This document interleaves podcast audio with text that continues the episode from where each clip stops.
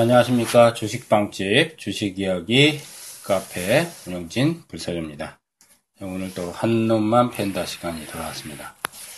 자, 오늘 이제 한 놈만 팬다는, 어, 이제 2016년도가 이제, 어, 영업 일수로는 오늘 이제 녹음 기준으로는 뭐 영업 일수 이제 8일밖에 안 남았네요. 8일밖에 안 남았는데, 어, 12월 29일이 이제 납회죠. 이제 납회는 이제 한 해를 마감하는 마지막 어? 장 마지막 날 장이 이제 12월 29일이고 어, 30일 날은 이제 어, 개장을 하, 지 않습니다. 이제 1월 2일로 이제 아마 이제 바로 넘어갈 겁니다. 2016년도 어, 상당히 좀 힘들었고 많이 어려웠던 부분들 어, 뭐 여러분들 많이 다들 아실 겁니다. 뭐 시국적인 부분이 또 하반기 들어서 굉장히 주가의 발목을 크게 잡은 어, 양상이고 올해 상반기는 또 제약 바이오주들이 흐름이 상반기는 그런 대로 괜찮았다가 이제 여름 이후에 크게 무너지면서 또 이제 한미약품 사태, 그다음에 유한영행, 어, 녹십자 이렇게 차례대로 이제 메이저급 어, 저 제약사들의 어, 주가 폭락이 제약바이오의 발목을 더 크게 어, 엎친 데 덮친 격으로 잡, 잡는 그런 현상이 나타났는데, 어, 이제 2017년에는 이제 가격적인 매력은 이제 뭐 많이 워낙 부각이 돼서 제약바이오주들도 이제 어느 정도는 어, 올해 들어서 좀 바닥의 윤곽은 조금씩 나타나지 않나 이렇게 생각이 됩니다. 물론 이제 큰 명분이 생기려면 뭐 해외 쪽이 되든 국내에서 어, 뭔가 이제 뭐 모멘텀이 되든 아니면 뭐 정책적인 요소가 들어오든 뭐 그런 이제 대명분이 좀 크게 작용을 해야 아무래도 제약바이오들이 좀 어, 파동들이 좀 세게 나올 수 있지 않을까 생각이 되는데 뭐 아직은 가격적인 매력 외에는 그렇 이렇다 할 큰 명분은 없습니다. 이제 내년에 조금 기대를 좀 해볼 수 있는 부분은 이제 미국에서 이제 뭐 트럼프 당선자가 어, 이제 대통령이 되고 나서 어, 앞으로 이제 제약바이오에 대한 정책에 대한 어, 이제 글로벌적인 영향이 어떻게 국내 파급 효과가 미칠 건가 그런 부분을 좀 주시를 해야 될 것 같고 어, 오늘은 2016년도 음, 이제 마무리 차원에서 마무리 차원에서 전반적인 제약 바이오주들에서 이제 뭐 중소형 제약사부터 해서 메이저급 제약사들 어, 올해 들어서의 매출액 추이, 3분기 뭐 이후의 순익 증감률, 그다음 이제 R&D 투자, R&D 투자에 대한 부분. 어, 특히 이제 제약바이오들은 연구개발비가 많이 들어갈 수밖에 없는 업종 중에 하나입니다. 뭐 다른 IT 업종들도 마찬가지지만 전방산업 그러니까 경기가 좀 안 좋아지면은 아무래도 어, IT주들도 마찬가지고 제조업도 마찬가지고 시설 투자를 늘리지 않습니다. 근데 특히 이제 제약이나 바이오주들은 시설 쪽, 물론 생산 시설을 늘리고 이런 공장을 더 어? 증설하고 이런 것보다도 이 신약 최근에 이제 보면 이제 어, 글로벌 임상 실험을 하거나 파이프라인을 구축하고 있는 부분에서 이제 연구 개발비를 더 많이 써야 그만큼 성공의 확률이 높아지기 때문에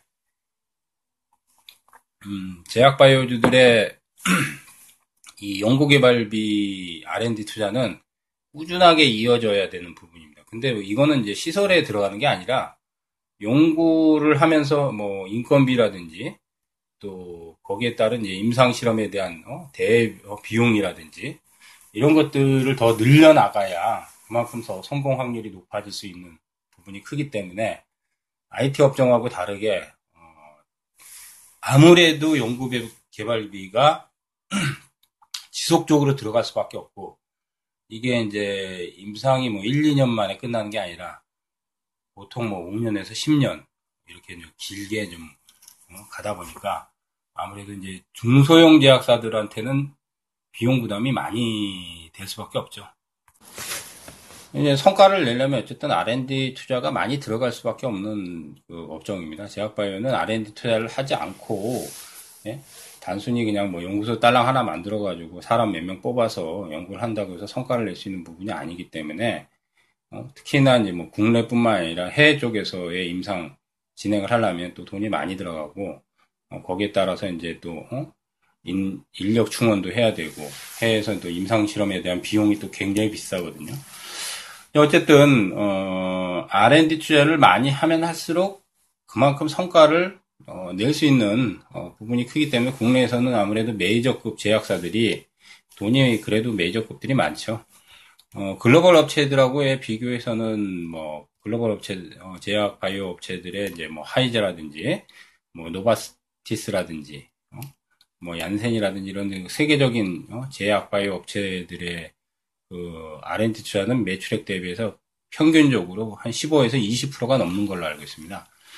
어, 국내에서는 이제 2년 전까지만 해도 이번에 이제 한미약품이 그래도 어, 뭐 불공정 거래가 있었고 또 이제 기술 수출이 이제 중단돼 버리거나 글로벌 제약사하고 임상이 이제 뭐 스톱되는 그런 사태가 벌어졌지만은 한미약품이 적극적으로 그동안 굉장히 많은 R&D 투자를 함으로써 그래도 그 성과를 좀 어, 많이 내면서 해외 쪽에서 또 특히 어, 기술적인 성과를 크게 낼 수 있던 부분이 결국은 R&D 투자에 의한 어, 성과라고 할 수 있습니다. 그러니까 그만큼 이제 한 2, 3년 전부터 이제 국내 제약사들도 R&D 투자를 하지 않고는 살아남지 못한다는 걸 많이 인식을 하고 있거든요. 그렇지만 아직까지도 전체적인 비율에서는 전체 매출액 비중에서는 5%가 넘지 않는 제약사들이 대부분입니다.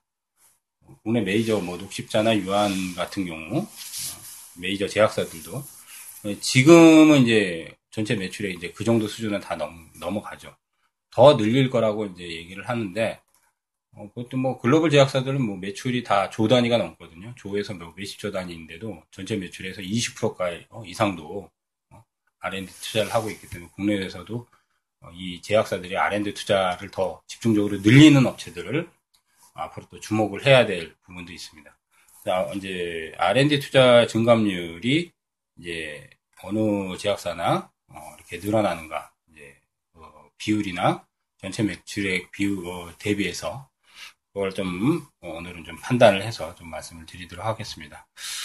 어, 일단 이제 국내에서 이제 뭐 제약사 순위는 1위가 이제 2015년도, 16년도 누적 매출액 기준으로는 유한양행이 어, 유한양행이 지금 매, 전체 매출에서 이제 제약사 중에서는 1위를 지금 달리고 있습니다. 어, 그 전까지 이제 한미약품이 있다가 이제 유한양행이 다시 이제 치고 올라왔고 그 다음에 이제 뭐 녹십자, 그 다음에 종군당, 대웅제약, 한미약품, 그 다음 뭐 광동제약, 제일약품, 동아이스티 셀트리온 뭐 이런 순위인데요. 10위권 안에 드는 회사들은 뭐 우리가 뭐 이름은 다 아는 회사들이죠. 뭐 중견 업체들도 뭐 이름은 뭐 제약사들 다 한두 번씩 뭐 들어봤을 텐데 뭐 유한이나 녹십자나 뭐 종군당이나 하미약품 뭐 모르는 아마 뭐 대한민국 사람은 없을 겁니다 아마. 어, 이 중에서 이제 최근에 이제 올해 이제 2016년도에서 이제 증감률 차원에서 특히 이제 3분기 누적 어, 순이익이 많이 늘어난 추세로 좀 본다면은 어, 현재로는 이제 어, LG생명과학이 이제 10위권 안에 드는데요.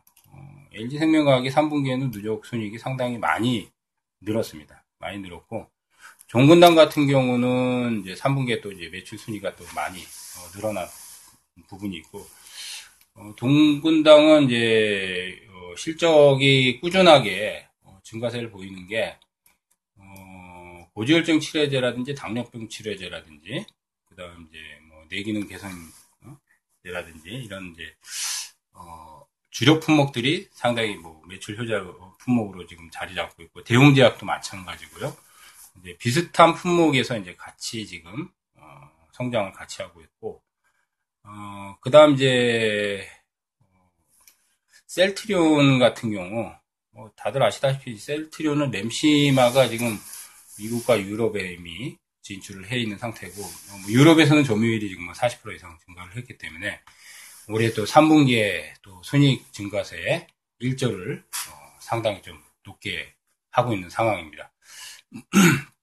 뭐 내년까지 바라본다면 내년에도 뭐 유럽과 미국에 대한 어, 시장 점유율 계속 높일 거라고 생각이 되고 어, 그 다음 이제 유한양행 누적 매출 순위 1위는 유한양행. 최근에 이제 양이 주가가 좀 좋지는 않았죠. 어, 이제 임상 실험 중단 또 얘기가 같이 또 예, 불거졌는데 한미약성도 좀 비슷하게 그렇다고 해서 이제 뭐 임상이 뭐 끝난 게 아니라 뭐 이제 글로벌 제약사들하고 같이 이제 협력 관계에서 이제 스톱되는 경우. 근데 임상이 완전히 뭐 완전히 중단되거나 이제 그런 건 아닙니다. 뭐 어쨌든 그런 부분에서 좀 올해는 좀 데미지가 좀 어, 컸는데 뭐 재무 안정성은 뭐 상당히 뭐 뛰어나죠 다.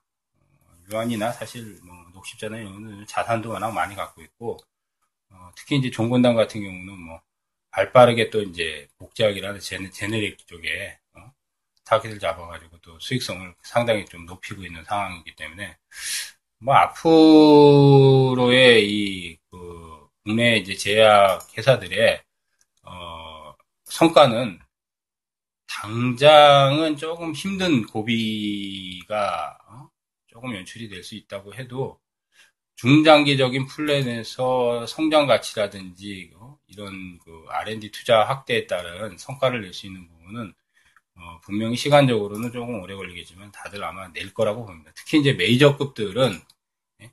또 주가가 또 많이 빠지면 그만큼 가격적인 매력이 크기 때문에 유한 같은 경우도 뭐 올해 30만 원 이상에서 지금 뭐 18만 원까지 이제 굉장히 주가가 좀 가파르게 좀 하락을 많이 했기 때문에 내년엔 좀 가, 가격적인 매력을 좀 어, 조금 볼 수 있지 않을까 생각이 되고 음, LG생명과학이 좀 약진을 했어요. 어, 올해 보니까 3분기의 증감률은 어, 누적 순이익 어, 대비해서는 거의 1위네요. 그러니까 3분기만 2016년 3분기에는 160% 이상 증가를 했거든요.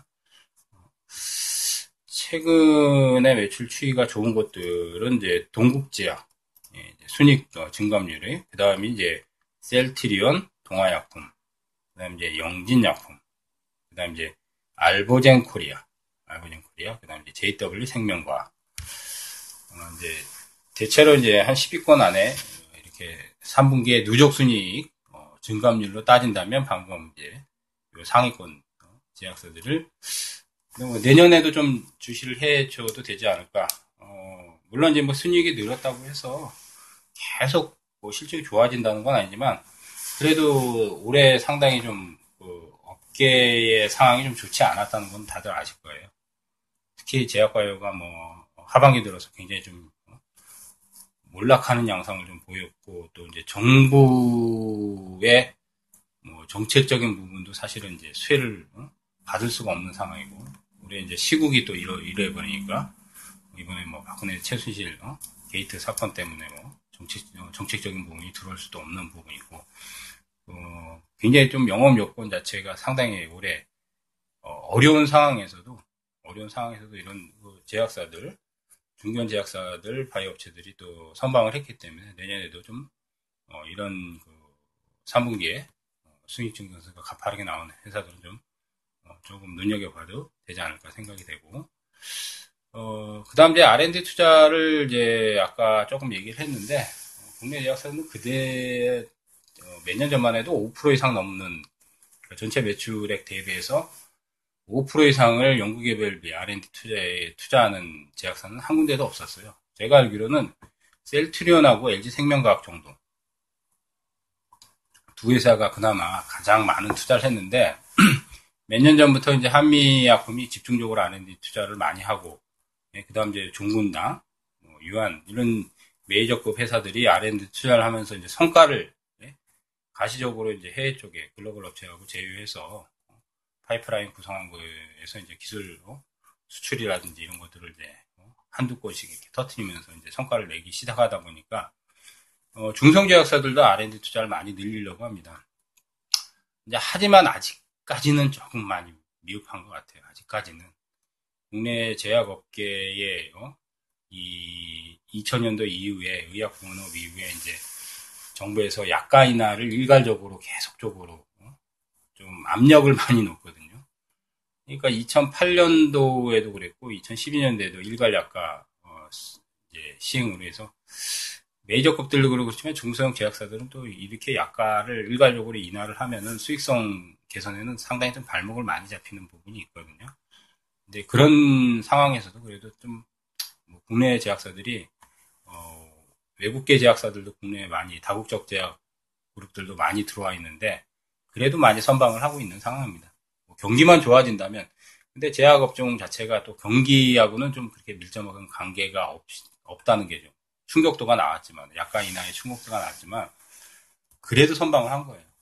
경기가 이렇게 최악인데 다른 뭐 어? 전방 산업들 IT 업종들도 사실 경기 안 좋아가지고 뭐 타격이 지금 심한 상황인데 그나마 그래도 제약 업종들이 많이 선방을 한 겁니다. 주가는 선방을 오래 못했지만은 그래도 그래서 이제 뭐 이렇게 증감률이다 전체 매출액 대비해서 R&D 투자를 가장 많이 하는 기업 순으로 또 이렇게 나열을 해보면 어, 2016년도 아래 이제 전체 매출액 대비해서 가장 많이 R&D 투자가 는 기업이 이제 셀트리온 제약, 셀트리온 계열사죠. 계열사 셀트리온 제약. 16년도에 한 126, 어, 126억 정도 했네요. 보니까. 그 다음에 이제 부강약품. 부강약품, 그 다음 이제 LG생명과, 그 다음 한미약품 이런 순이고, 어, 이제 뭐 규모 이제 금액 따지면은 이제 한미약품이 가장 1, 1위죠. 그 R&D 투자 금액으로. 근데 이제 전체 매출액 증감 비율로 따진다면 셀트리온 제약이 가장 그 전체 매출 대비해서는 가장 많은 지금 10년도에 많은 증감 비율을 좀 보이고 있습니다. 그다음에 이제 뭐 부강약품도 상당히 R&D 투자를 지금 많이 하고 있는 상황이고 어, 전체 규모로는 이제 뭐 한미약품이나 종군당, 유한양행, 메이저급 제약사인데 어, 중견 제약사들도 이제 R&D 투자를 좀 어, 적극적으로 지금 하고 있는 것들이 좀 어, 눈에 띄는 부분이 조금 있, 는것 같습니다. 어, 중소형 제약사에서도 이렇게 보면은 어, 뭐 신풍 제약 같은 경우도 조금 눈에 띄고요. 어, 그다음 이제 뭐 삼진 제약, 예? 동화약품 예? 이런 이제 메이저급들은 아니지만 예? 뭐 현대약품 같은 경우도 중소형 제약사들 중에서도 R&D 투자를 조금 적극적으로 늘리고 있는 상황이기 때문에 이 R&D 투자가 계속적으로 늘어나는 어? 이 제약사나 바이오 업체들을 중장기적으로 이건 단기성이 아니라 중장기적인 관점으로 좀 봐야 돼요. 투자를 한다고 해서 1, 2년 만에 성과가 나오진 않습니다. 그죠? 1년 만에 성과가 나오진 않죠. 임상 실험 자체가 보통 뭐 일상을 거치는 데만 해도 한 보통 2, 3년 이상 걸리니까. 그래도 그동안 뭐 몇십억도 R&D 투자를 안 하던 회사들이 이제 몇십억에서 몇백억 이렇게 투자를 늘려나간다는 거는 상당히 공격적인 뭐 투자를 하기 때문에 거기에 이제 파이프라인을 잘 구성하고 있는 어, 그런 이제 제약사나 바이오 기업들은 어, 매출액 증감이 아니 그러니까 순이익이라든지 매출액 증감도 좋지만은 R&D 투자가 집중적으로 많이 늘어나는 기업들 방금 말씀드린 셀티온 제약이라든지 부강약품이라든지 어, 그다음 이제 중성제약사에서 이제 사실 눈에 별로 안 드러났던 뭐 현대약품이나 뭐 동아약품이나 이런 업체들이 사실은 지금 보면은 어, 올해 들어서 조금 R&D 투자를 좀 적극적으로 좀 많이 늘리는 어? 그런 부분들이 좀 눈에 나타나고 있거든요. 그래서 그런 부분은 중성 제약사에서 좀 눈여겨봐야 될 어, 부분이라고 생각이 됩니다. 아, 이제 뭐 두 가지를 오늘 이제 조금 분석을 좀 해드렸는데 어, 제약바이오들이 사실은 이제 뭐 올해 그렇게 좀 크게 좀 재미를 볼 수 있는 상황은 아니었지만은 어, 다시 말씀드리면 2017년도에는 사실 뭐 정책적인 부분이 이제 지금 정권 교체가 남아 있기 때문에 들어올 수 있는 상황은 아니죠. 뭐 그런 부분을 기대할 수 있는 부분은 아니지만 이제 급변하는 이제 이 제약 업종과 이제 바이오 업종에서도 그나마 이제 내년에 이제 뭐 트럼프 정부가 이제 출 어, 출범을 하고 나서의 어, 이제 제약과의 이제 뭐 조금의 지각 변동이 나타날 수도 있고 방금 말씀드렸듯이 실적이라든지 이런 그 업황에 대한 부분에서도 좀 그동안 많이 데미지가 있었지만은 그래도 뭐 하반기에 좀 안 좋았지만은 그래도 제 나름대로는 선방을 했다고 봅니다. 주가는 선방을 못했지만 그럼 기업의 가치 대비해서는 가격적으로는 지금 대부분 다 많이 떨어져 있기 때문에 많이 떨어진 기업들이 바닥이 나온 것들 중에서 순익 증감이 많이 난다든지 R&D 투자를 많이 한다든지 이런 부분은 나중에 이제 분명히 모멘텀이 될 수 있기 때문에 어, 우리가 지금 당장은 성과를 못 내더라도 조금 긴 안목으로는 어, 시장이 이제 완전히 이제 좀 돌아서고 강력한 장이 올 때는 좀 눈여겨 봐야 되는 어, 그런 부분이 있기 때문에 오늘 좀 분석을 좀 해드렸습니다. 자, 아, 오늘 이제 뭐 제약과요 2016년도 뭐 나름대로의 이제 뭐 순위를 뭐 정한 거지만 이제 대체적으로 이렇게 좀 눈여겨봐야 될 부분하고 어, R&D 투자에 대한 어, 부분을 좀 제가 얘기를 해드렸는데 어, 뭐 얼마 남지 않은 2016년도 잘들 좀 마무리하시고 2017년도에는 어, 제약바이오들이 조금 더 어, 탄력적인 모습과 어, 또 좋은 모멘텀이 형성돼서 어, 주가도 많이 회복도 하고 많은 수익도 어, 나타날 수 있는 어, 부분이 좀 나올 수 있을 있기를 어, 기원해 봅니다.